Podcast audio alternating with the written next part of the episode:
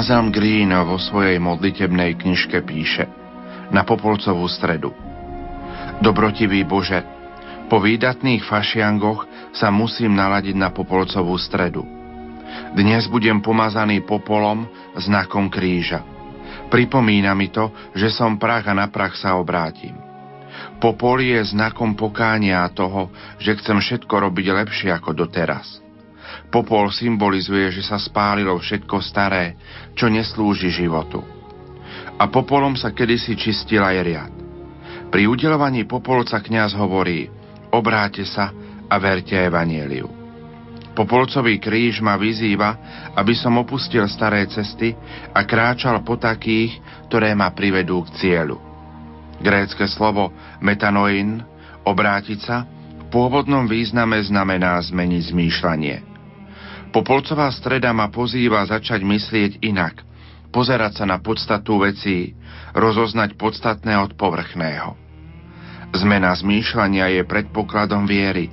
Skrze vieru mením zmýšľanie, vidím svet inými očami.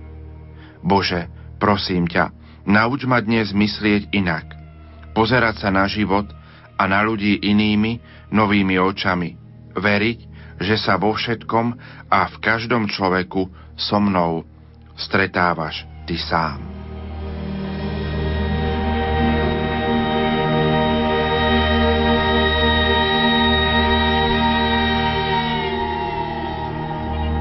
Milí poslucháči, slovami Anselma Grína otvárame našu pravidelnú pôstnu reláciu Betánia. Pri jej počúvaní vás vítajú majster zvuku Peter Ondrejka, hudobná redaktorka Diana Rauchová a moderátor Pavol Jurčaga. Nech sa vám príjemne počúva.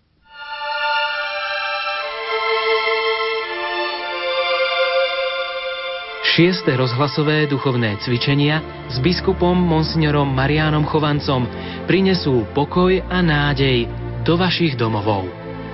Príprava na duchovné cvičenia by mala obsahovať dobrú vôľu, podopretú viacnásobnou modlitbou a pevné rozhodnutie, že pána, ktorý zaklope na dvere môjho srdca, pustím dnu. Milostivý čas v rozhovore s Bohom budeme prežívať od štvrtka 21. marca do neskorej noci v sobotu 23. marca. Pozývam všetkých poslucháčov Rádia Lumen počúvaniu a prežívaniu rozhlasových duchovných cvičení s motom Viera je poklad života. Nalaďte sa na chvíle, kedy Boh bude prostredníctvom oca biskupa hovoriť priamo k vám.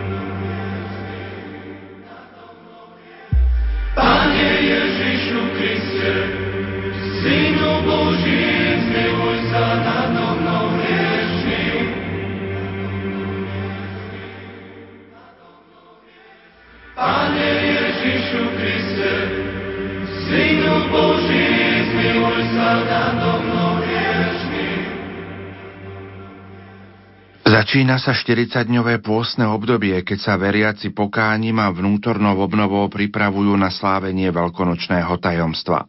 Cirkevná liturgia nás neustále vyzýva k očisťovaniu a obnove svojej duše.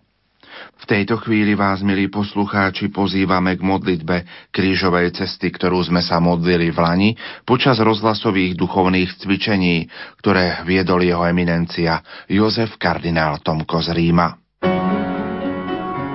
Rádio Lumen Slovenská katolícka rozhlasová stanica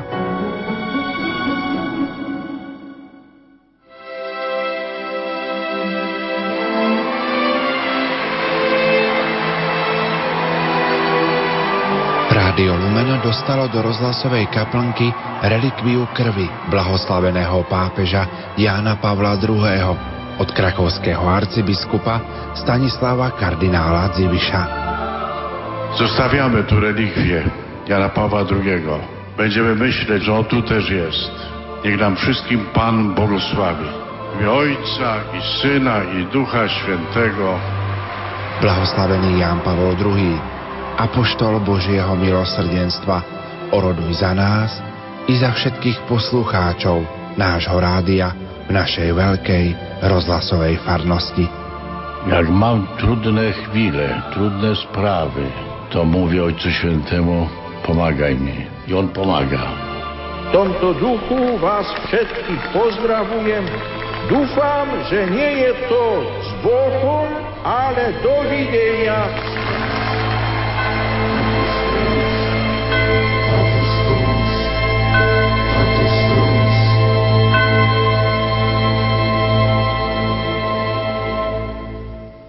Do našich životov z kríža žiari jas veľkonočného víťazstva a nového života.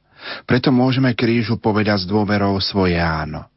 A teraz sa, milí poslucháči, spoločne pomodlíme pobožnosť krížovej cesty, ktorú vybral kardinál Jozef Tomko.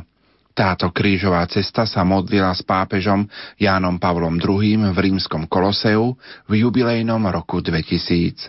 Spolu s otcom kardinálom sa krížovú cestu modlia Diana Rauchová, Jana Verešová a Pavol Jurčaga.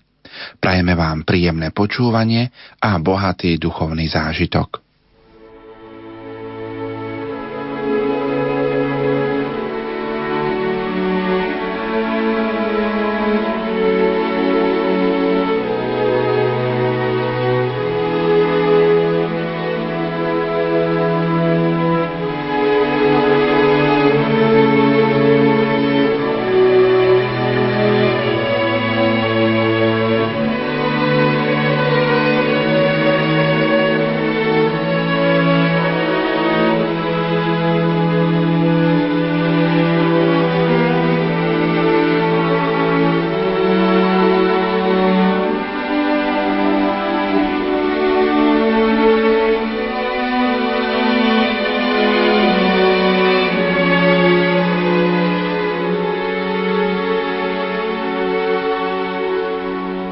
Odsúdený Ježiš prináša slobodu, nádej a spásu.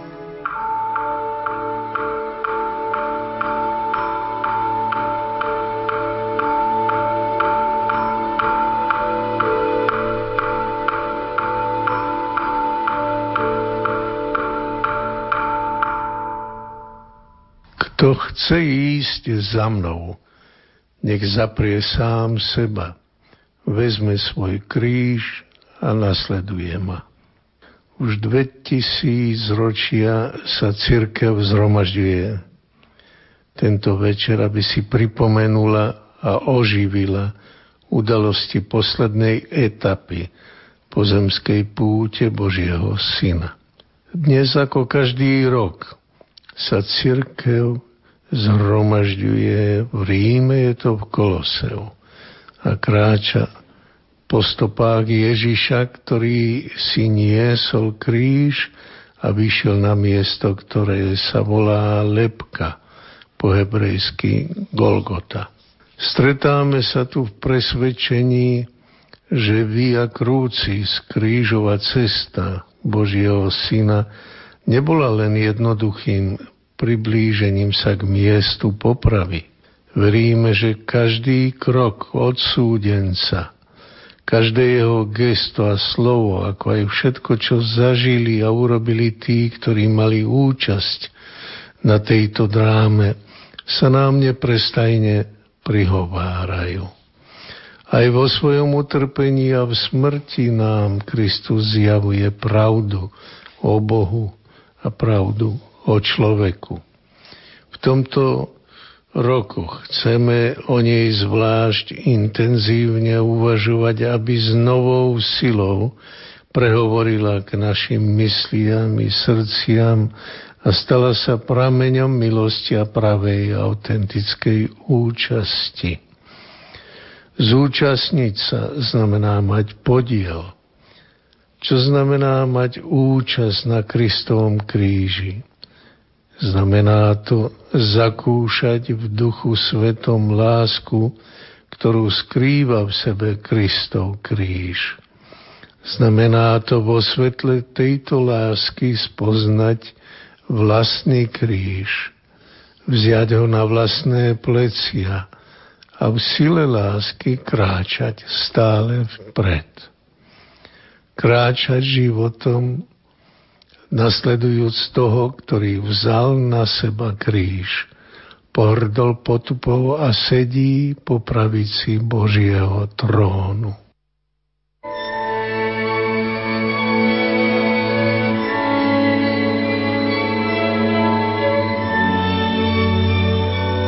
Modlíme sa. Pane Ježišu Kriste, naplň naše srdcia svetlom svojho ducha, aby sme pri sprevádzaní ťa na poslednej ceste spoznali cenu nášho vykúpenia a stali sa hodnými mať účasť na ovoci Tvojho utrpenia, smrti a zmrtvých stania. Pretože Ty žiješ a kráľuješ na veky vekov. Amen.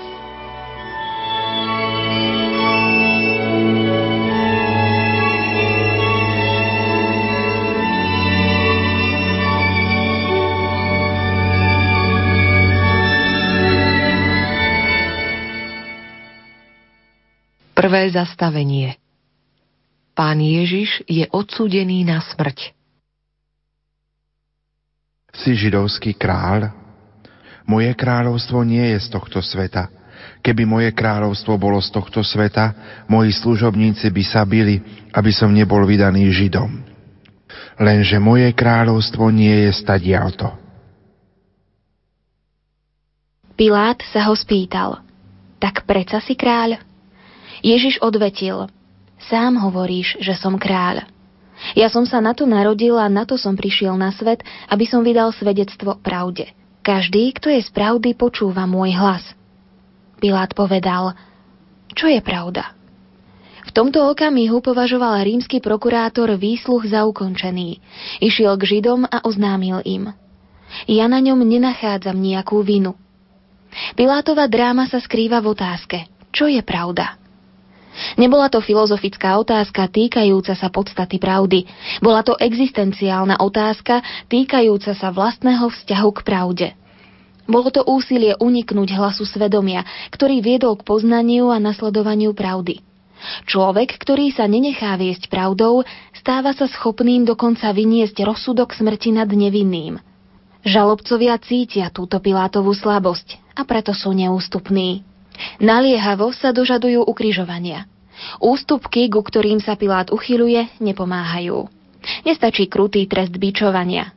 Keď prokurátor predstavuje davu zbičovaného a trním korunovaného Ježiša, zdá sa, že hľadá slová, ktoré by podľa jeho názoru mohli uspokojiť rozbúrené námestie. Ukazuje na Ježiša a hovorí Ecce homo. Hľa, človek. Ale odpoveď znie Ukrižuj ho. Ukrižuj ho. Pilát sa pokúša diskutovať. Vezmite si ho a ukrižujte.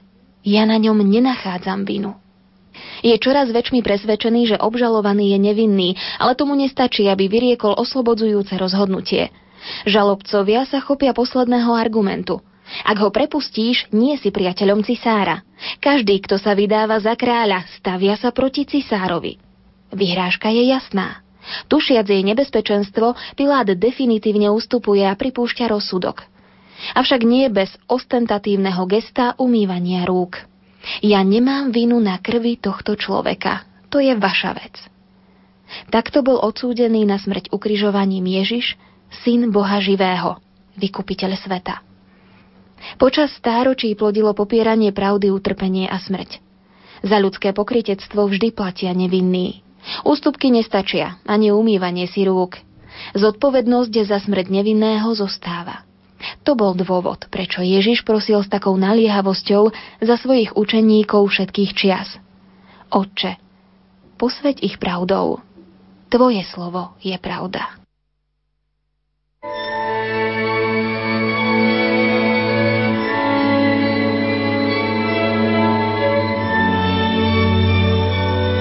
Modlíme sa.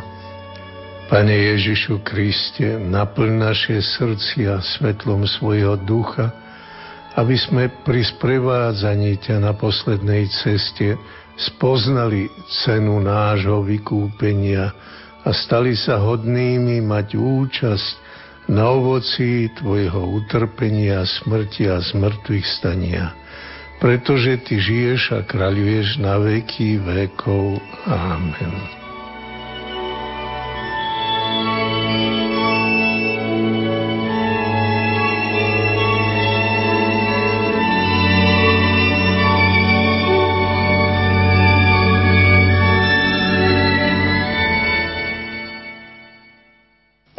Zastavenie Pán Ježiš berie na svoje plecia kríž. Kríž, nástroj potupnej smrti. Nebolo dovolené odsúdiť na smrť ukrižovaním rímskeho občana. Bolo to príliš ponižujúce. Vo chvíli, keď Ježiš z Nazareta vzal na svoje plecia kríž, aby ho vyniesol na Golgotu, spravil zvrat v dejinách kríža. Kríž, znamenie potupnej smrti určené pre najnižšiu kategóriu ľudí, sa stáva kľúčom. Odteraz pomocou tohto kľúča bude človek otvárať dvere od hĺbok Božích tajomstiev. Vďaka Kristovi, ktorý prijíma kríž, nástroj svojho sebadarovania, ľudia spoznajú, že Boh je láska. Láska nekonečná. Veď Boh tak miloval svet, že dal svojho jednorodeného syna, aby nezahynul nik, kto v neho verí, ale aby mal väčší život. Pravda o Bohu sa zjavila prostredníctvom kríža. Nemohla sa zjaviť iným spôsobom? Možno áno. Boh si však vybral kríž. Otec vybral kríž pre svojho syna. A syn ho vzal na svoje plecia, niesol ho na vrchol Golgoty a na ňom obetoval svoj život. V kríži je utrpenie. V kríži je spasenie. V kríži je škola lásky. Bože, kto ťa raz pochopí, po ničom inom netúži. Nič iné nehľadá. Kríž je znakom bezhraničnej lásky.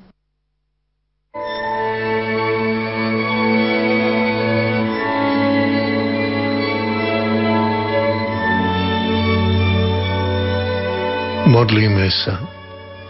Kriste, ktorý prijímaš kríž z rúk ľudí, aby si z neho urobil znak spásonosnej lásky Boha k človeku.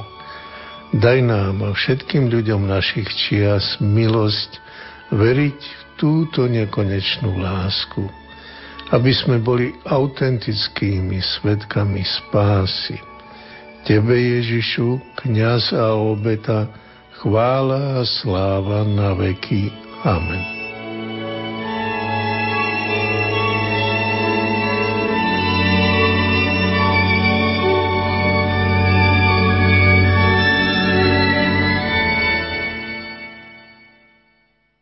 Tretie zastavenie Pán Ježiš prvý raz padá pod krížom.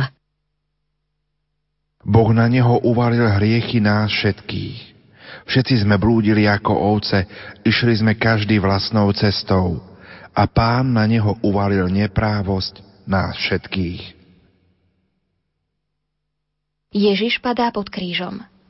Stane sa to trikrát na pomerne krátkom úseku po Via Dolorosa bolestnej ceste. Padá od únavy.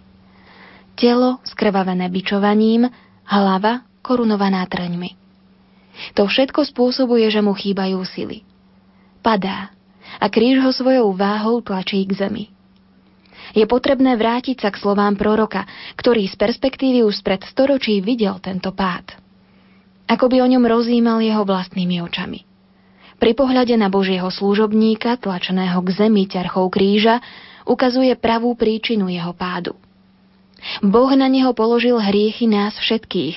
Boli to hriechy, ktoré tlačili k zemi božského odsúdenca.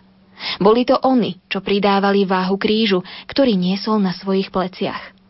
Boli to hriechy, ktoré spôsobili jeho pád. Kristus z námahou vstáva, aby pokračoval v ceste – Vojaci, ktorí ho sprevádzajú, ho povzbudzujú krikom a údermi. Po chvíli sprievod pokračuje ďalej. Ježiš padá a vstáva. Takto sa vykupiteľ sveta bez slov obracia na všetkých, ktorí padajú. Povzbudzuje ich, aby vstali. Sám vyniesol naše hriechy na svojom tele na drevo, aby sme zomreli hriechu a žili pre spravodlivosť. Jeho rany vás uzdravili.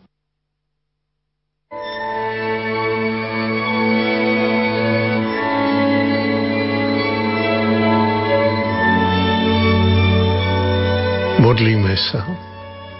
Kriste, ktorý padáš pod ťarchou našich vín a vstávaš pre naše ospravedlnenie, prosíme ťa, pomôž nám a všetkým, ktorých tlačí hriech, aby sme sa zodvihli a pokračovali v ceste. Daj nám silu ducha, aby sme s Tebou niesli kríž našej slabosti. Tebe, Ježišu, tlačený váhou našich vín, patrí naša chvála a láska na veky. Amen.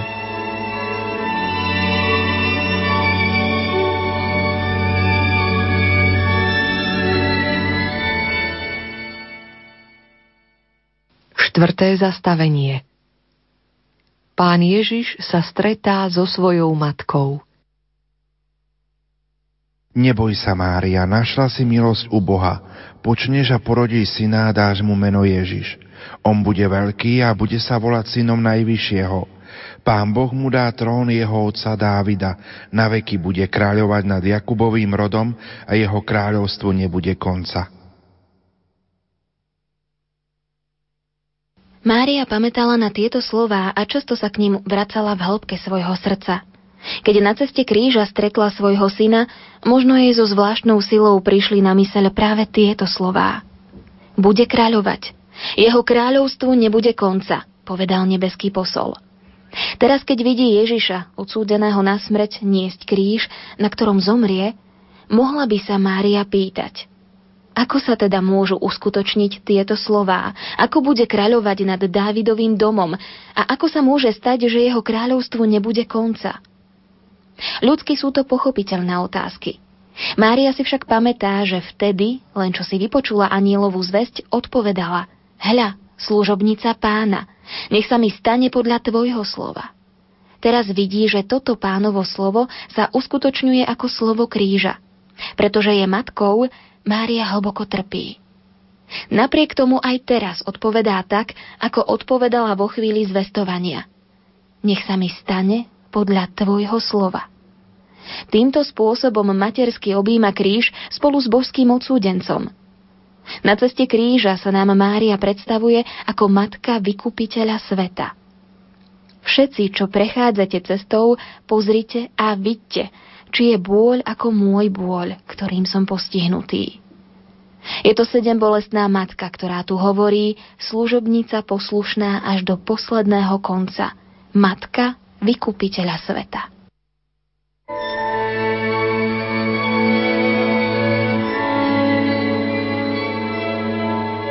Modlíme sa.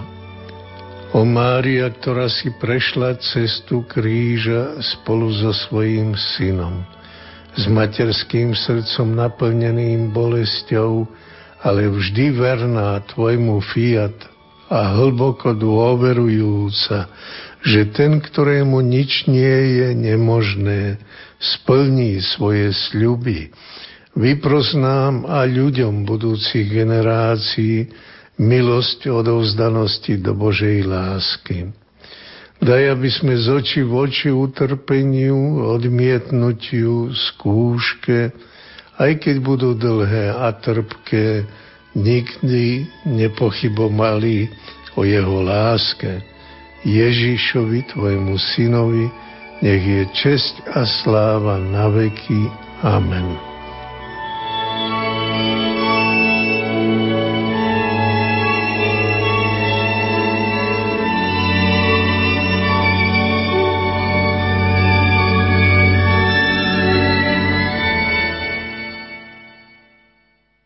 Piaté zastavenie Šimon z Cyrény pomáha pánu Ježišovi niesť kríž.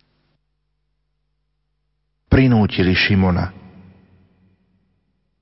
Rímsky vojaci v obave, že vyčerpaný, odsúdený nedokáže vyniesť kríž až na Golgotu a nemohli by na ňom vykonať rozsudok ukrižovania, hľadali človeka, ktorý by mu pomohol niesť kríž. Ich pohľad spočinul na Šimonovi z Cyrény. Prinútili ho, aby vzal na seba tú váhu. Možno si predstaviť, že nesúhlasil alebo namietal. Niesť kríž spolu s odsúdeným sa mohlo považovať za urážku dôstojnosti slobodného človeka. Napriek nevôli Šimon vzal kríž, aby Ježišovi pomohol. V jednej pôstnej piesni zaznievajú slová Pod váhou kríža Ježiš prijíma Cyrénskeho. Umožňujú nám vidieť situáciu z úplne inej perspektívy. Božský odsúdenec sa javí ako niekto, kto v istom zmysle ponúka dar kríža. Nepovedal predsa, kto neberie svoj kríž a nenasleduje ma, nie je ma hoden. Šimon prijíma dar. Stal sa ho hodným. Práve to, čo v očiach ľudí mohlo urážať jeho dôstojnosť, mu v perspektíve vykúpenia udelilo novú hodnosť. Syn Boží ho mimoriadným spôsobom spravil účastným na svojom spásonosnom diele – bol si toho Šimon vedomý? Evangelista Marek identifikuje Šimona z Cyrény ako Aleksandrovho a Rúfovho otca. Ak boli synovia Šimona z Cyrény známi v prvokresťanskom spoločenstve, možno predpokladať, že aj on uveril v Krista, a to práve počas nesenia kríža. Slobodne prešiel od prinútenia k ochote, ako by sa ho hlboko dotkli slová. Kto neberie svoj kríž a nenasleduje ma, nie je ma hoden. Nesúc kríž, bol vovedený do poznania Evanielia kríža. Odvtedy toto evanielium hovorí k všetkým nespočetným cyrénským Šimonom, volaným v priebehu dejín, aby niesli kríž spolu s Ježišom.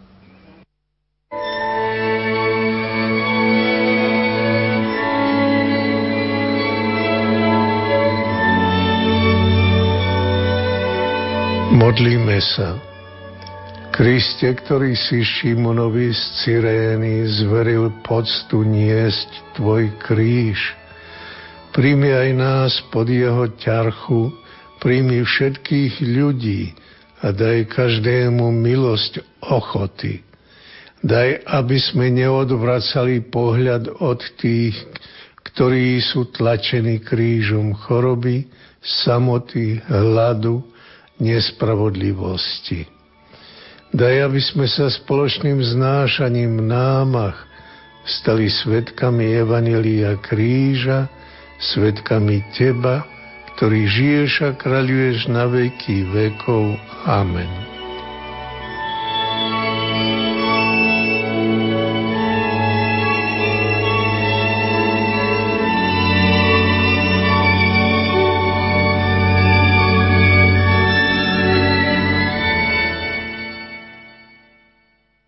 Šiesté zastavenie Veronika podáva pánu Ježišovi šatku.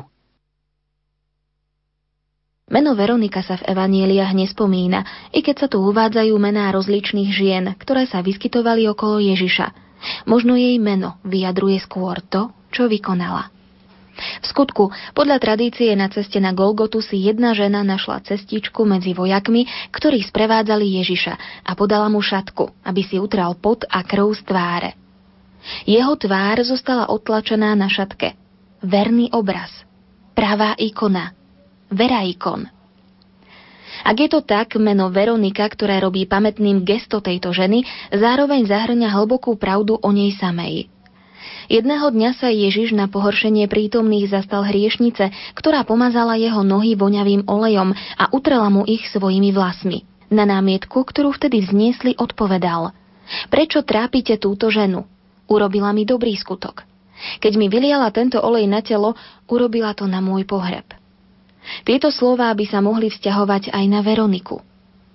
Týmto spôsobom sa nám predstavuje hlboká výrečnosť uvedenej udalosti – Vykupiteľ sveta daroval Veronike pravý obraz svojej tváre. Šatka, do ktorej je vtlačená Kristova tvár, stáva sa pre nás posolstvom.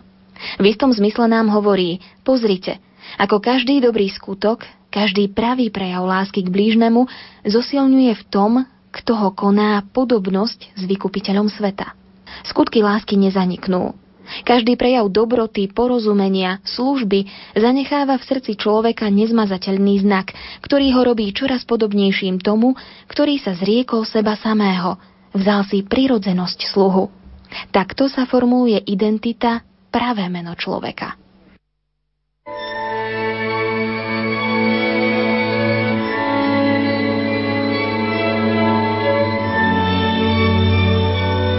Modlíme sa. Pane Ježišu Kriste, ktorý si prijal od ženy veľkodušný prejav lásky a za odmenu si jej dal to, že ju celé generácie spomínajú podľa mena Tvojej tváre. Dožiť, aby aj naše skutky a skutky všetkých, ktorí prídu po nás, robili nás podobnými Tebe a zanechávali svetu odlesk Tvojej nekonečnej lásky. Tebe, Ježišu, žiara Otcovej slávy, chvála a sláva na veky. Amen.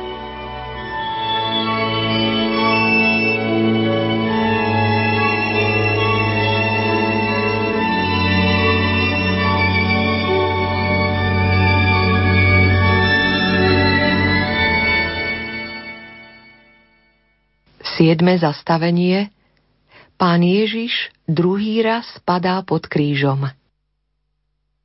No ja som červ a nie človek.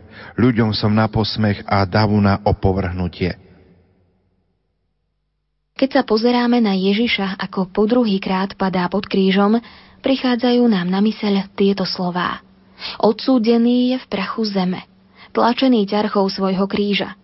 Sily ho opúšťajú čoraz viac – no napriek vyčerpaniu znova vstáva, aby pokračoval v ceste. Čo hovorí nám hriešným ľuďom druhý pád? Zdá sa, že nás ešte väčšmi než prvý povzbudzuje, aby sme znova vstali na našej krížovej ceste. Cyprian Norvid napísal Nie za sebou so spasiteľovým krížom, ale za spasiteľom so svojím krížom. Krátky, ale výrečný výrok – Vysvetľuje, v akom zmysle je kresťanstvo náboženstvom kríža. Pomáha nám pochopiť, že každý človek na zemi stretá Krista, ktorý nesie kríž a padá pod ním. A Kristus cestou na Golgotu stretá každého človeka, padajúc pod ťarchou kríža, neprestáva ohlasovať radostnú zväzť. Už 2000 rokov sa evanílium kríža prihovára človeku. Už 20 storočí Kristus, ktorý vstáva po svojom páde, stretá človeka, ktorý padá. Počas dvoch tisíc ročí mnohí zakúsili, že pád ešte neznamená koniec cesty. Stretajúc Ježiša cítili, ako ich uistuje. Stačí ti moja milosť, lebo sila sa dokonale prejavuje v slabosti. Posilnení vstali a odovzdali svetu slovo nádeje, ktorá pramení z kríža. Dnes, prekročiac prach nového tisícročia, sme povolaní prehlbiť obsah tohto stretnutia. Je potrebné, aby naša generácia odovzdala budúcim storočiam radostnú zväzť nášho znovu povstania v Kristovi.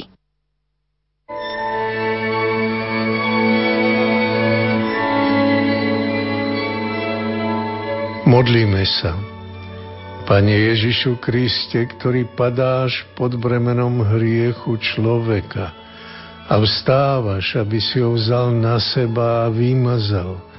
Daj nám, biedným ľuďom, silu niesť kríž každodennosti a vstávať z našich pádov, aby sme odovzdali generáciám, ktoré prídu, evanelium Tvojej spásonosnej moci. Tebe, Ježišu, opora v našej slabosti, chvála a sláva na veky. Amen.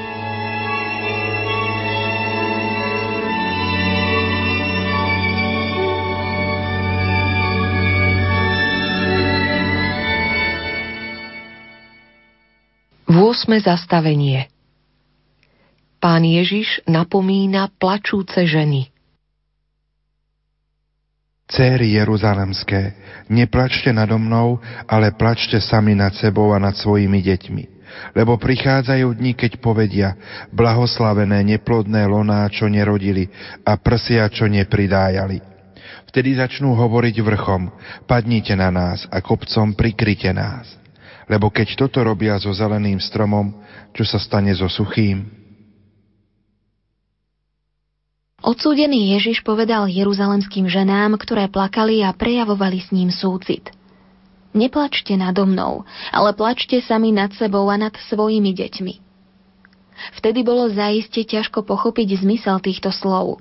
Obsahovali proroctvo, ktoré sa malo skoro naplniť. Krátko predtým Ježiš plakal nad Jeruzalemom, predpovedajúc hrozný osud, ktorý mal naň doľahnúť. Teraz, zdá sa, nadvezuje na túto svoju predpoveď – Plačte nad svojimi deťmi.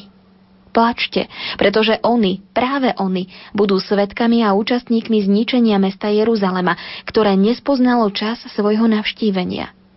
Áno, keď sledujeme Ježiša na krížovej ceste a naše srdcia naplňa súcit s jeho utrpením, nemôžeme zabudnúť na jeho napomenutie. Keď toto robia so zeleným stromom, čo sa stane so suchým? Pre našu generáciu, ktorá zanecháva jedno tisíc ročie, viac než plakať nad zmučeným Kristom, je teraz na čase spoznať čas svojho navštívenia. Už žiari zornička vzkriesenia. Hľa, teraz je milostivý čas. Teraz je deň spásy. Na každého z nás sa Kristus obracia slovami apokalipsy. Hľa, stojím pri dverách a klopem.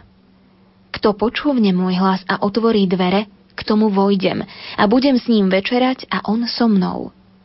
Toho, kto zvíťazí, posadím vedľa seba na mojom tróne, ako som aj ja zvíťazil a zasadol som s mojím otcom na jeho tróne.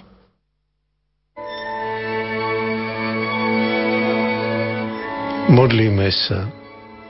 Kriste, ktorý si prišiel na tento svet, aby si navštívil očakávajúcich spásu, Daj, aby naša generácia spoznala čas svojho navštívenia a mala účasť na plodoch Tvojho vykúpenia.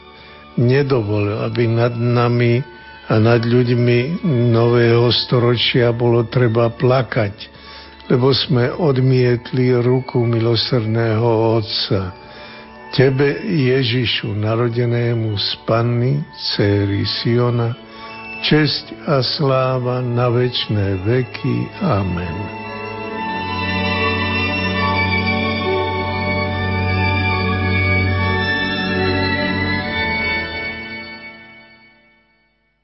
Deviate zastavenie Pán Ježiš padá tretí raz pod krížom. Hľa, Ježiš je znova pritlačený k zemi pod kríža. Zvedavý zástup pozoruje, či bude mať ešte silu povstať. Svetý Pavol píše, on, hoci má božskú prírodzenosť, nepridržal sa svojej rovnosti s Bohom, ale zriekol sa seba samého, vzal si prírodzenosť sluhu, stal sa podobný ľuďom a podľa vonkajšieho zjavu bol pokladaný za človeka. Uponížil sa, stal sa poslušným až na smrť, až na smrť na kríži. Zdá sa, že tretí pád vyjadruje práve toto. Zrieknutie sa, kenózu Božieho syna, poníženie pod krížom.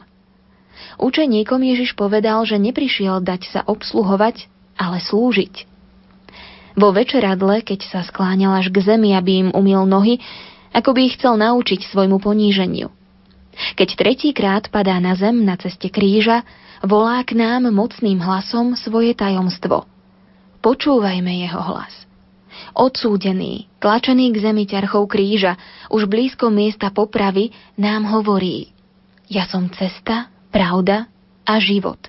Kto mňa nasleduje, nebude chodiť v otmách, ale bude mať svetlo života. Nech nás nemýli vzhľad odsúdenca, ktorý padá na zem, vyčerpaný pod krížom. Vonkajšie prejavy blížiacej sa smrti skrývajú v sebe svetlo života.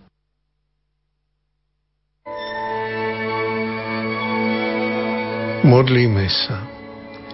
Pane Ježišu Kriste, ktorý si svojim ponížením pod krížom zjavil svetu cenu jeho spásy, daj ľuďom nášho storočia svetlo viery, aby spoznajúc v Tebe trpiaceho služobníka, Boha a človeka, mali odvahu nasledovať tú istú cestu, ktorá prostredníctvom kríža a seba zničenia vedie k životu bez konca. Tebe, Ježišu, opora v našej slabosti, česť a sláva na veky. Amen.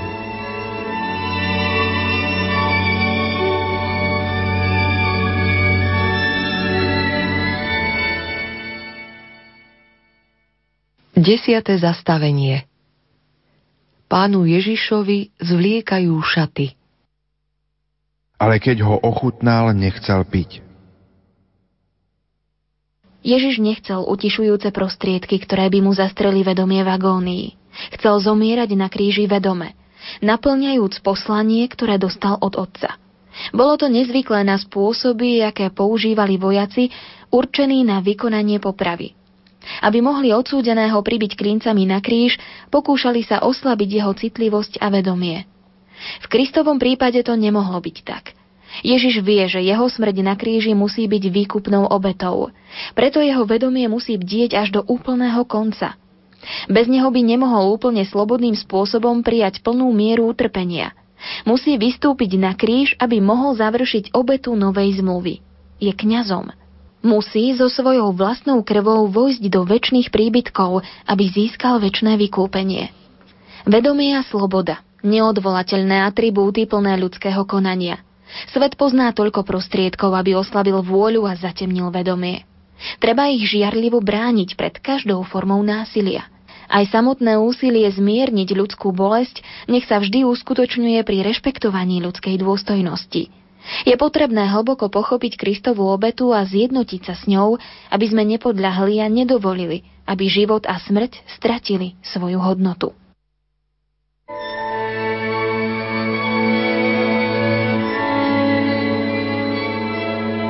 Modlíme sa. Pane Ježišu, ktorý si s plnou odovzdanosťou prijal smrť na kríži pre našu spásu, Učím nás a všetkých ľudí sveta účastnými na Tvojej obete na kríži, aby náš život a naše konanie boli slobodnou a vedomou účasťou na Tvojom diele spásy. Tebe, Ježišu, kniaz i obeta, česť a sláva na veky. Amen.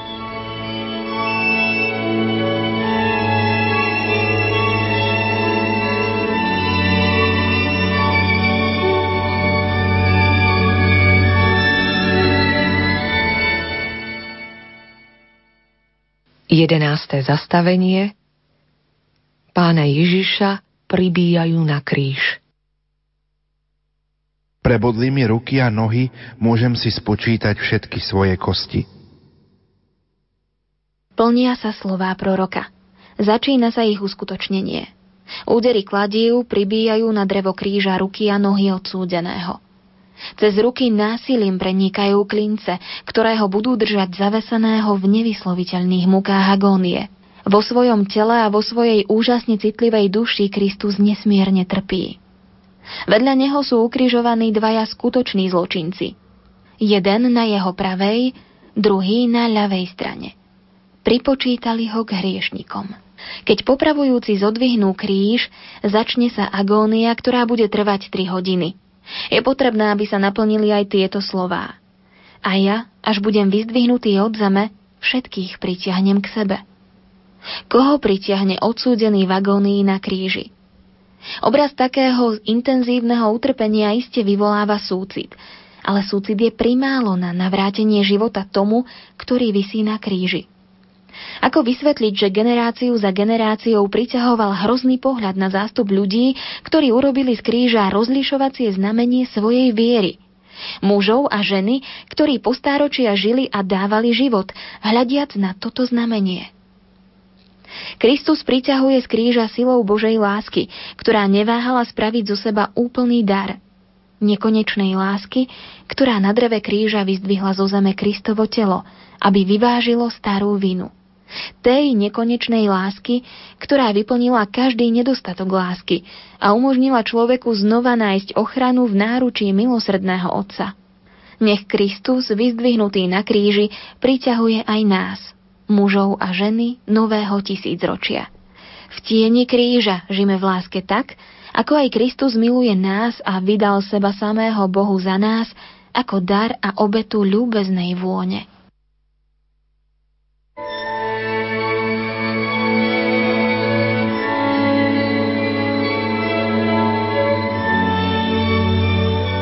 Modlíme sa. Vyzdvihnutý Kriste, ukrižovaná láska, naplň naše srdcia svojou láskou, aby sme v Tvojom kríži spoznali znamenie našej spásy a priťahnutí Tvojimi ranami žili a zomierali s Tebou, ktorý žiješ a kráľuje s Otcom i s Duchom Svetým, teraz i na veky vekov. Amen.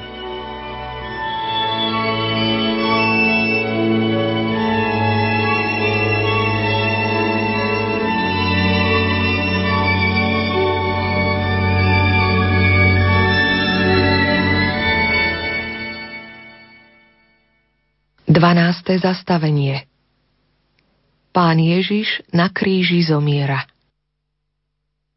Oče, odpust im, lebo nevedia, čo robia. Na vrchole svojho utrpenia Kristus nezabúda na človeka, zvlášť nezabúda na tých, ktorí sú priamou príčinou jeho utrpenia.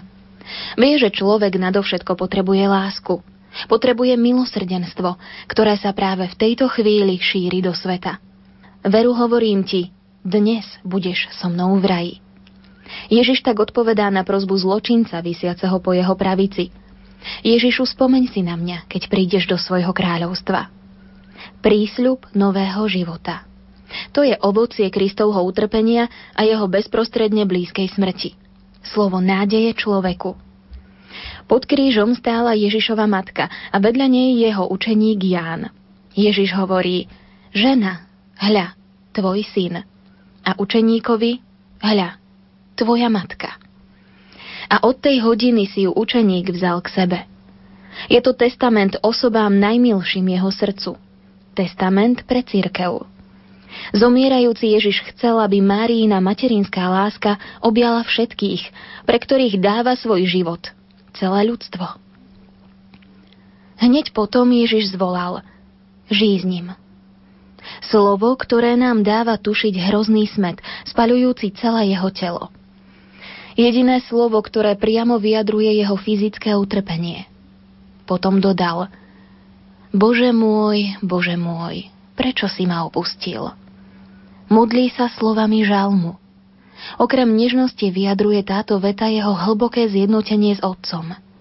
V posledných okamihoch svojho pobytu na zemi obracia Ježiš svoju myseľ na Otca.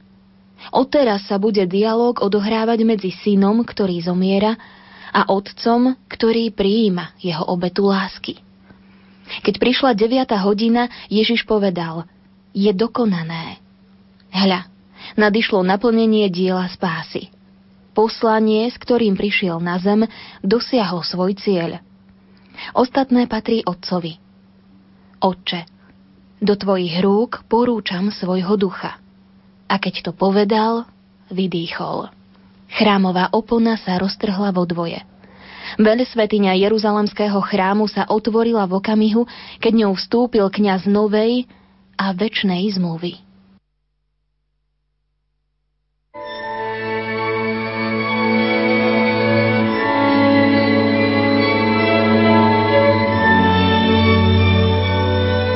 Modlíme sa, Pane Ježišu Kriste, ktorý si vo chvíli agónie nezostal neverný ľudskému údelu a spolu so svojím posledným výdychom s láskou si odovzdal do Otcovho milosrdenstva mužov a ženy všetkých čias, aj s ich slabosťami a hriechmi.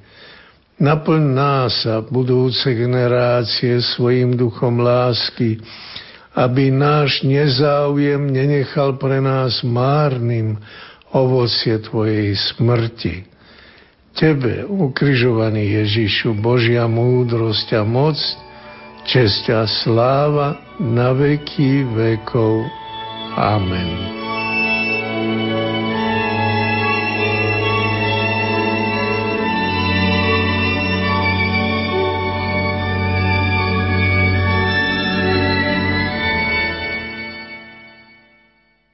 13. zastavenie Pána Ježiša skladajú z kríža. O jak smutná, sužovaná bola matka požehnaná. Do matkyných rúk vrátili bezduché telo syna. Evanielia nehovoria, čo cítila v tom okamihu. Ako by evanielisti chceli v tichu rešpektovať jej bolesť, jej city a spomienky – alebo ako by sa jednoducho necítili schopnými vyjadriť to. Len stáročná zbožnosť zachovala obraz piety, uchovávajúc tak v pamäti kresťanského ľudu najbolestnejší výraz nevýslovného puta lásky, ktoré vytrisklo z Márínho srdca v deň zvestovania a rástlo v očakávaní narodenia Božieho syna. Láska, ktorá sa prejavila v betlehemskej jaskyni, bola vystavená skúške už počas obetovania v chráme – Prehlbovala sa spolu s udalosťami zachovávanými v jej srdci. Teraz sa toto intímne puto lásky musí premeniť na spojenie prekonávajúce limity života a smrti. Tak to bude po celé stáročia. Ľudia sa zastavujú pred sochou Michelangelovej piety. Pokľakávajú pred smrtnou dobrodziejkou vo františkánskom kostole v Krakove, pred sedem bolestnou, patronkou Slovenska, uctievajú si bolestnú matku v toľkých svetiniach vo všetkých častiach sveta. Učia sa tak náročnej láske, ktorá neuniká pred utrpením, ale s dôverou sa odovzdáva do nižnej starostlivosti Boha, ktorému nič nie je nemožné.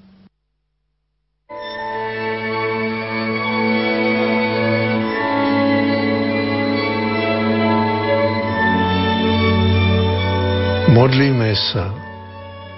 Salve Regina, zdravá kráľovná Matka milosrdenstva, život náš i sladko za nádej naša zdravás. K Tebe voláme, obráť k nám tie svoje premilosrdné oči a nám Ježiša, ktorý je požehnaný plod života Tvojho, tam vo väčšnosti ukáž. Vyprosuj nám milosť viery, nádeje a lásky, aby sme aj my, tak ako Ty, vedeli vytrvať pod krížom až do posledného výdychu. Tvojmu synovi Ježišovi, nášmu spasiteľovi, s Otcom i Duchom Svetým všetka česť a sláva na veky vekov. Amen.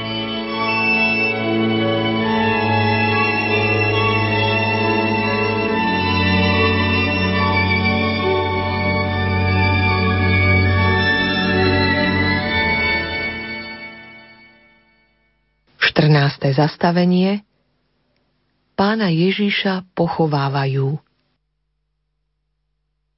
Bol ukrižovaný, umrel a bol pochovaný.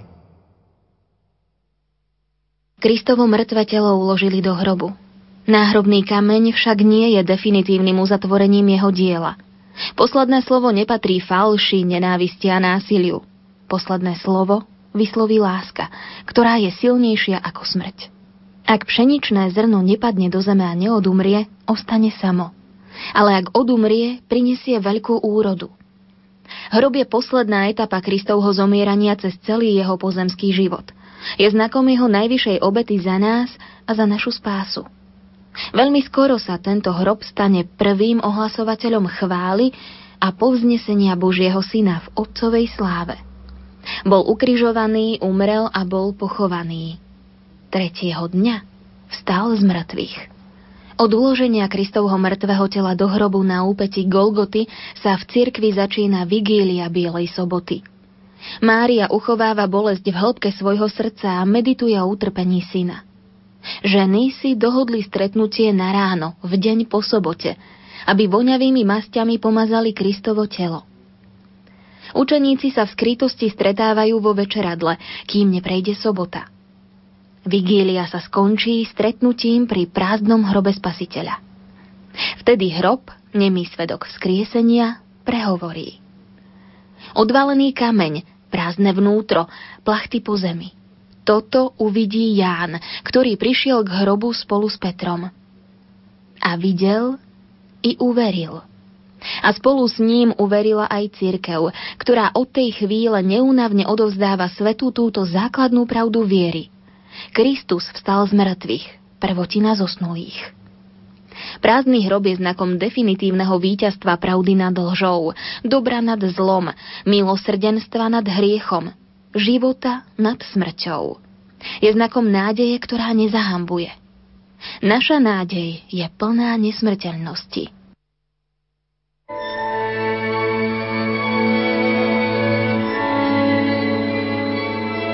Modlíme sa. Pane Ježišu Kriste, Teba, Otec, mocou Ducha Svetého priviedol z temnú od smrti do svetla nového života v sláve. Daj, aby sa znamenie prázdneho hrobu prihováralo nám i budúcim generáciám a stalo sa prameňom živej viery, veľkodušnej lásky a pevnej nádeje. Tebe, Ježišu, skrytá a víťazná prítomnosť v dejinách sveta, česť a sláva na veky. Amen.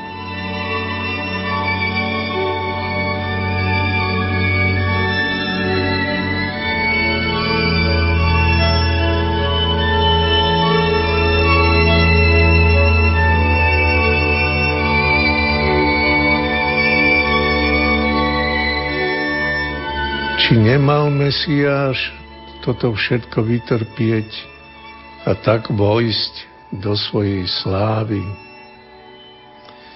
Tieto Ježišove slova dvom učeníkom kráčajúcim smerom do Emaus rezonujú dnes večer aj v našich dušiach na záver krížovej cesty.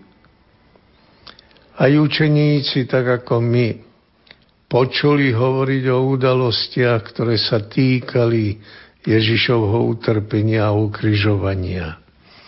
Na ceste, po ktorej sa vracali do svojej dedinky, sa Ježiš k ním pripojil ako neznámy pútnik. Oni sa náhľali vyrozprávať mu všetko, čo sa týkalo Ježiša, ktorý bol prorokom mocným v čine i reči, pred Bohom a pred všetkým ľudom.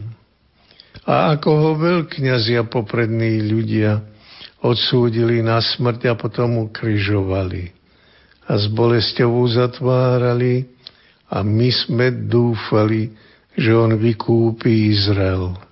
Ale dnes je už tretí deň, ako sa to všetko stalo. My sme dúfali. Učeníci sú sklamaní a znechutení. Aj pre nás je ťažké pochopiť, prečo cesta spásy musí viesť utrpením a smrťou.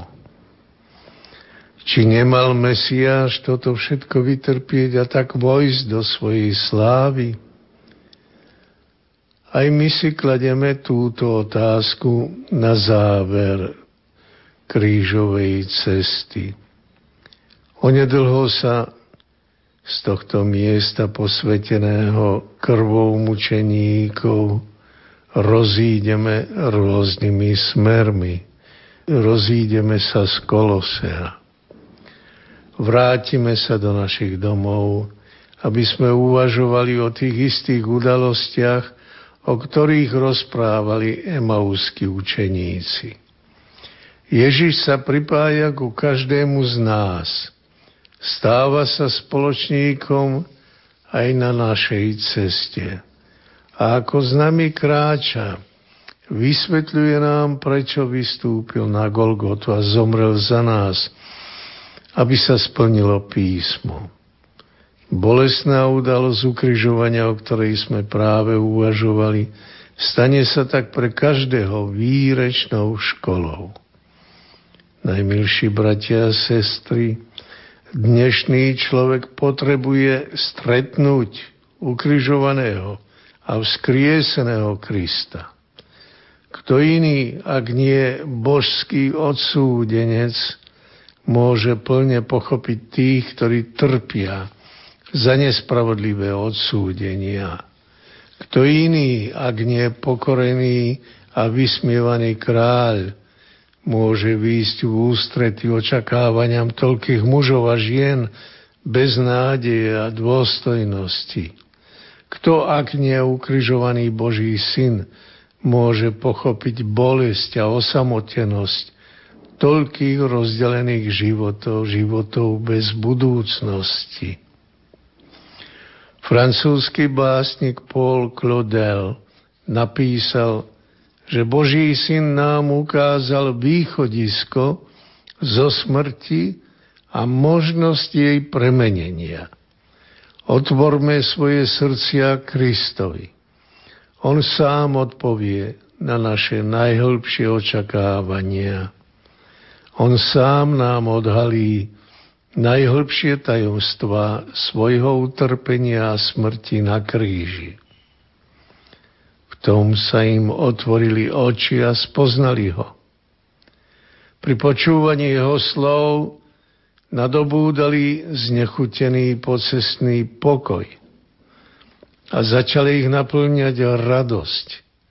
Pri lámaní chleba spoznali svojho majstra.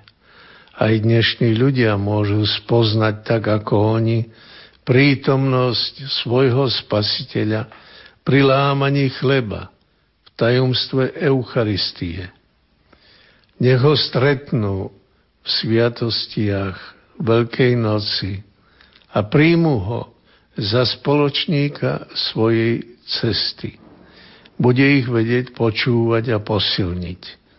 Bude ich sprievodcom aby ich viedol cestami života do Otcovho domu.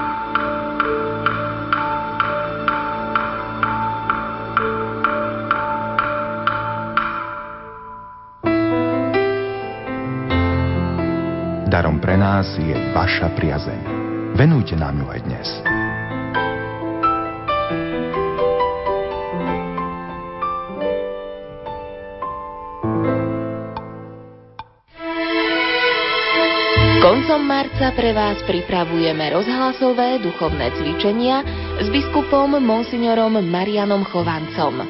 Keďže slávime celosvetový rok viery a zároveň slovenský rok svätých Cyrila a Metoda, témou našich duchovných cvičení bude viera. Naša kresťanská viera. Už po šiestý krát prináša Rádio Lumen prostredníctvom rozhlasových duchovných cvičení svetlo Ježišovho Evanielia. Spoločne sa modlíme za toto veľké podujatie. Silne verím v spoločenstvo svetých. Verím na veľkú moc príhovorov tohto spoločenstva a preto teraz všetkých vrúcne prosím o tie modlitby. Od čtvrtku do soboty tesne pred kvetnou nedelou rozhlasové duchovné cvičenia vo vysielaní Rádia Lumen. Dnes na pravé poludnie sme vám, milí poslucháči, oznámili dátum, čas a meno exercitátora našich šiestých rozhlasových duchovných cvičení. Ako viete, bude ním bansko-bystrický diecézny biskup Monsignor Marián Chovanec. My vám v nasledujúcich minútach ponúkame s ním tento rozhovor. Otec biskup, ja som veľmi rád, že ste prijali pozvanie k mikrofónu Rádia Lumen na začiatku pôstneho obdobia. Chcel by som sa vás na úvod opýtať, čo chápať pod pojmom duchovné cvičenia. Duchovné cvičenia sú pokladom cirkvy. Je to zároveň miesto, čas a najmä ochotná vôľa človeka hľadať Pána Boha, láskavo spočinúť v ňom. Základ duchovných cvičení v katolíckej cirkvi stojí na biblickom základe, Vieme, že pán Ježiš pred svojim na nebo vystúpením prikázal apoštolom, aby zostali v Jeruzaleme, aby čakali na prislúbený dar Ducha Svetého. Apoštoli poslúchli pána a neubanovali. Vieme, že sa 9 dní modlili a na desiatý deň zostúpil na nich Boží duch a celkom ich zmenil. Zmenil ich od základu. Predtým mali strach. Nevedeli, čo s nimi bude. Nemali perspektívu, čo majú ďalej robiť a slabo chápali Kristovo evanílium. Po naplnení Duchom Svetým to už bolo inak. Dostali odvahu a silu svedčiť o Ježišovi, aj keby mali za to trpieť. Uvedomili si, že už majú prečo žiť, veď treba ísť do celého sveta, ohlasovať Ježiša, ohlasovať jeho náuku. A potom už oveľa hlbšie chápali to najdôležitejšie. Boh zachránil svet vo svojom synovi, vykupiteľovi a z tohto a pre toto, pre túto pravdu sa oplatí žiť aj zomrieť. Či môžu byť špecifické tie rozhlasové duchovné cvičenia? Rozhlasové duchovné cvičenia sú špecifické práve svojim nosičom, rozhlasom, neviditeľnými rozhlasovými vlnami a tie majú dvojakú výhodu. Najprv slobodne sa šíria priestorom a preto sú pre mnohých dostupné. Zachytí ich každý, či doma, v aute, v nemocnici, každý, kto má správne naladené rádio. A potom rozhlasové vlny ako si predstavujú Božiu milosť. Tá je tiež všade. Je neviditeľná, je dostačujúca a čaká, kým si človek na ňu naladí srdce. A ak si naladí, tak milosť sa stáva aj účinná. Ako sa na tento čas, na koniec marca, kedy budú naše rozhlasové duchovné cvičenia, majú pripraviť samotní naši poslucháči? Duchovní otcovia neúnavne zdôrazňujú pri takýchto príležitostiach, že vždy je to Boh, ktorý prvý volá človeka, aby s ním tvoril spoločenstvo. Nikdy nie naopak. Boh nám neunávne vychádza v ústrety. Ja na poštol to napísal takto. Hľa stojím pri dverách a klopem. Kto počúvne môj hlas a otvorí dvere, k tomu vojdem a budem s ním večerať a on so mnou. Teda príprava na duchovné cvičenia by mala obsahovať dobrú vôľu, podopretú viacnásobnou modlitbou a pevné rozhodnutie, že pána, ktorý zaklope na dvere môjho srdca, pustím dnu. Nenechám ho čakať, nenechám ho stať vonku, nech by som mal akékoľvek výhovorky a argumenty proti oživeniu a prehlbeniu svojho duchovného života. Ako môžeme duchovne prežiť pôstne obdobie? Toto veľké 40-dňové pôstne obdobie je prípravou na najväčšie kresťanské sviatky, na našu Veľkú noc. Dobre prežijeme túto prípravnú dobu, keď Veľká noc, teda víťazstvo pána Ježiša nad hriechom a smrťou, sa odohrá aj v našich srdciach.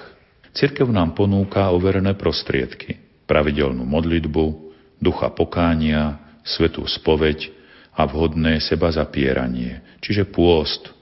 Pôst v tom najširšom zmysle slova. Ja viem, že mnohí sa seba zapierania ako si boja, a pod vplyvom konzumizmu nevidia ani jeho zmysel.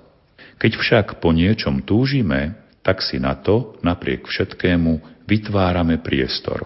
Kresťania správne používajú seba zapieranie ako prostriedok, nie ako cieľ. Je to prostriedok, aby sme si v srdci vytvorili priestor pre Boha. Aby sme viac času a pozornosti venovali tomu, čo je pre nás prvé a najdôležitejšie. Pánu Bohu a nie nejakej stvorenej veci. Keď Boha postavíme na prvé miesto, aj stvorené veci budeme vedieť používať tým najsprávnejším spôsobom. Seba zapieranie má charakter pokory, ale pokory ako čnosti sa tiež netreba báť. Pokora je plná pravda a tá, tá vedie priamo k Bohu. Naši poslucháči počúvajú tento náš rozhovor na Popolcovú stredu čo bude nosnou témou našich rozhlasových duchovných cvičení. Keďže slávime celosvetový rok viery a zároveň aj slovenský rok svetých Cyrila a Metoda, témou našich duchovných cvičení bude viera. Naša kresťanská viera. Čo bude našim motom? Motom cvičení bude Viera je poklad života. Čomu sa budeme venovať v jednotlivých prednáškach? Krátkych prednášok, či skôr úvah, bude spolu 14, 7 v piatok a 7 v sobotu. Priblížime si v nich naše najdôležitejšie pravdy viery. Budeme sa usilovať tieto pravdy prijať nielen rozumom, ale najmä srdcom. Poďme našim poslucháčom predstaviť, aký je program pripravený v rámci našich rozhlasových duchovných cvičení. Program rozhlasových cvičení je už tradičný a osvedčený, však tieto duchovné cvičenia takto budú vysielať už po šiestý raz. Začnú 21. marca vo štvrtok. O 18. bude Svetá Omša v katedrále svätého Františka Ksaverského, počas ktorej budú duchovné cvičenia otvorené. O 19.35 bude modlitba posvetného ruženca aj s úmyslami. O 20. hodine modlitba vešpier a potom od 20. hodiny 30. minúty až do 11. hodiny bude pobožnosť krížovej cesty a pri nej pásmo k svetým Cyrilovi a Metodovi. Druhý deň, 22. marca v piatok, začne program o 16. hodine pobožnosťou krížovej cesty. O 18. hodine bude opäť Sveta Omša z katedrály svätého Františka Ksaverského o 19.35 modlitba posvetného ruženca, o 20. hodine modlitba vešpier a potom od pol deviatej večer program od srdca k srdcu, ktorý bude obsahovať eucharistickú adoráciu, úvahy na tému duchovných cvičení a kontakt s vami, s poslucháčmi, cez mail, SMS-ky a telefonáty. Posledným dňom duchovných cvičení bude 23. marec, sobota. Program začne 18. hodinou svetov omšov, o 19.15 budeme mať modlitbu posvetného ruženca, o 20. hodiny modlitbu vešpier. A opäť od pol deviatej večer bude program od srdca k srdcu, ktorý bude obsahovať tú istú náplň ako aj v piatok, adoráciu, úvahy a kontakt s vami, s poslucháčmi. Záver duchovných cvičení je naplánovaný na 24. hodinu v sobotu v noci. Otec biskup, teraz položím možno takú osobnú otázku. Čo pre vás osobne znamená Veľká noc?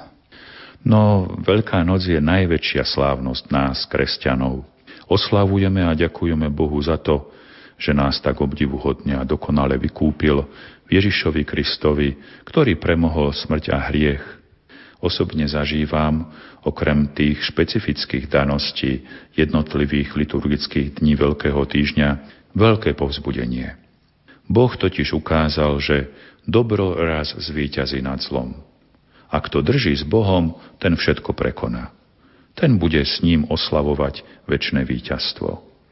Ak naši poslucháči uvažujú, či prežijú s nami tieto večery rozhlasových duchovných cvičení, ako by sa mali správne rozhodnúť? Ako sme si povedali, duchovné cvičenia nás otvárajú Božiemu svetlu, Božej pravde.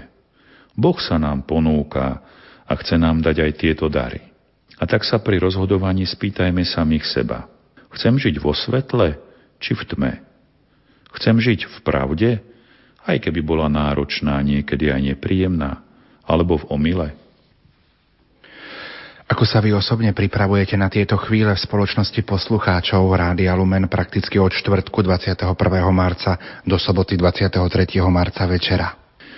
No, priznám sa, nevedel som, že príprava rozhlasových duchovných cvičení bude taká náročná.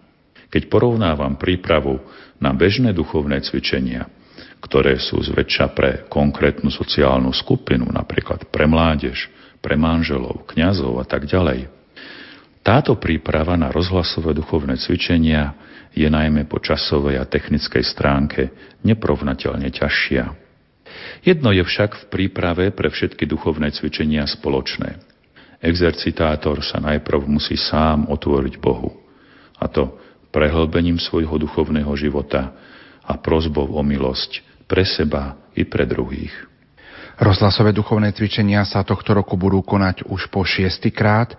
Čo vy osobne očakávate od týchto rozhlasových duchovných cvičení na začiatku pôstu? Pre mňa je to nová skúsenosť. Chcem naozaj vedieť a ako si na vlastnej koži skúsiť, ako sa aj takýmto spôsobom buduje Božie kráľovstvo. Stojíme na začiatku pôstneho obdobia. Tento rozhovor vysielame na Popolcovú stredu popoludní. V čom môže byť tento ročný pôst pre nás výnimočný? Výnimočnosť každej prežívanej chvíle je z pohľadu väčšnosti veľká. Stačí si položiť reálne otázky. Nie je toto posledný rok môjho života? Nie je toto posledný veľký pôst môjho života? Nie je toto azda posledný mesiac môjho života? Toto nie je žiadne strašenie, tieto otázky. Toto nie je strašenie, keď sa myslí na smrť. Smrti sa vyhnú, zvyknú vyhýbať iba nezreli ľudia. Toto je realita. Denná skutočnosť doložená aj skúsenostne, aj vedecky. Však existuje tak veľa dôvodov na exit z ľudského života.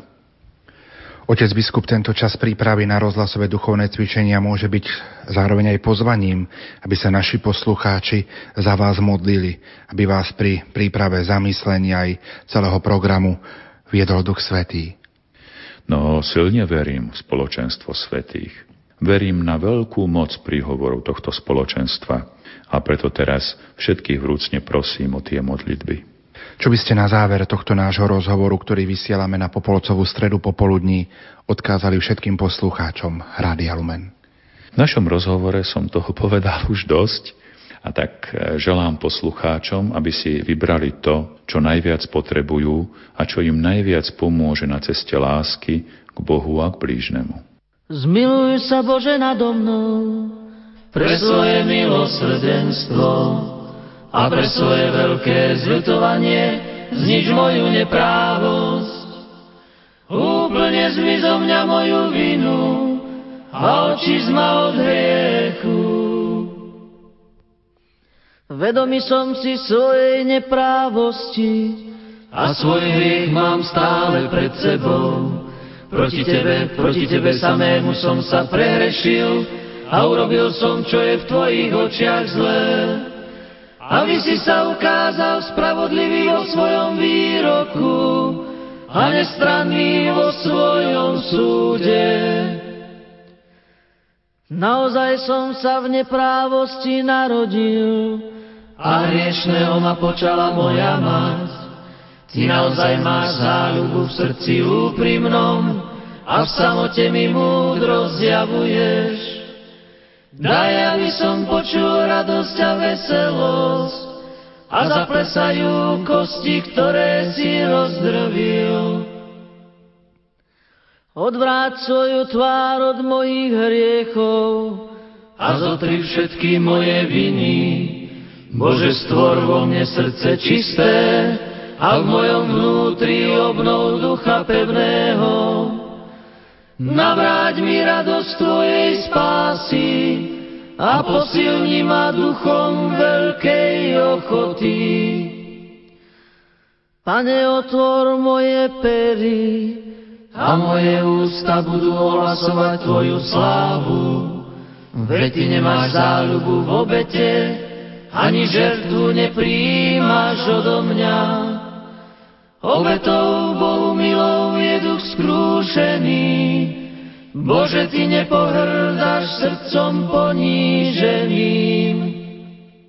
Ak zostaneme v blízkosti Krista, vždy nájdeme liek na svoju vlažnosť i dosíl premôcť v sebe to, čo sa nám zdá nevyliečiteľné. Keď niekto povie, som nevyliečiteľne lenivý, nie som vytrvalý, nedokážem dokončiť rozrobené veci, nech si pomyslí, nie som blízko Krista. Preto vždy, keď zistíme vo svojom živote nejaký nedostatok, nejakú slabosť, mali by sme si následne do hĺbky spytovať svedomie.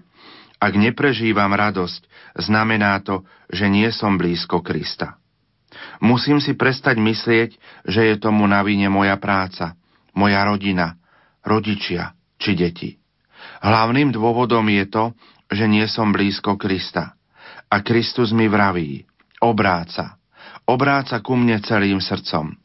Nadišiel čas, aby každý pocítil na sebe túto naliehavú výzvu Ježiša Krista. Tí spomedzi nás, ktorí občas pociťujú sklon k pesimizmu, a myslia si, že ich chyby sa nedajú liečiť, nech si uvedomia, že nadišiel čas. Začína sa pôstne obdobie, je to čas premeny a nádeje. V tejto chvíli sa, milí poslucháči, končí naša prvá tohtoročná pôstná relácia Betánia. Za pozornosť vám tejto chvíli ďakujú Peter Ondrejka, Diana Rauchová a Pavol Jurčaga.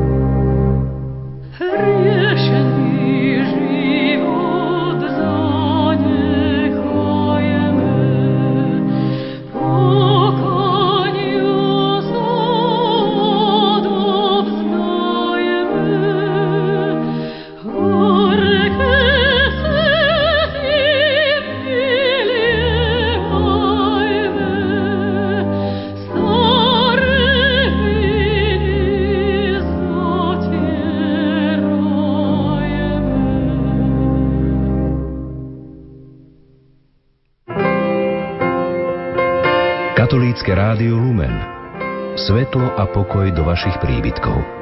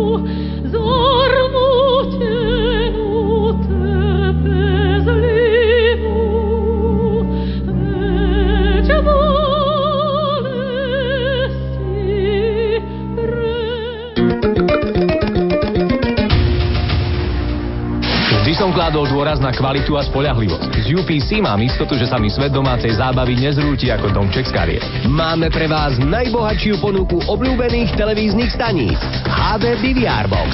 S ním si vysielaný program môžete kedykoľvek zastaviť, pretočiť späť a znova prehrať. Spolahlivý optický internet bez obmedzení a výhodné telefonovanie. Teraz v balíku UPC Triple Play už od 18,90 mesačne. Objednávajte na www.upc.sk Počúvajte vysielanie Rádia Lumen aj cez internet. Kliknite na www.lumen.sk a dozviete sa viac. Využite možnosť vypočuť si živé vysielanie alebo reprízy od vysielaných relácií. Aktuálne vám prinášame správu a fotogalériu zo stretnutia s pracovníkmi katolíckého rádia svätého Štefana Zegru. Nový katolícky kalendár so sviatkami a informáciou o stránke Spolku svätého Vojtecha. A priebežne aktualizujeme termínovník akcií na rok 2013. Viac na www.lumen.sk Lumen.sk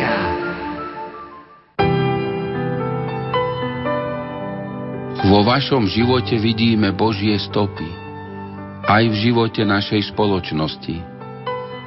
Spoločnosť to nie je len štát, ktorého podporu nemáme, ale aj my a naše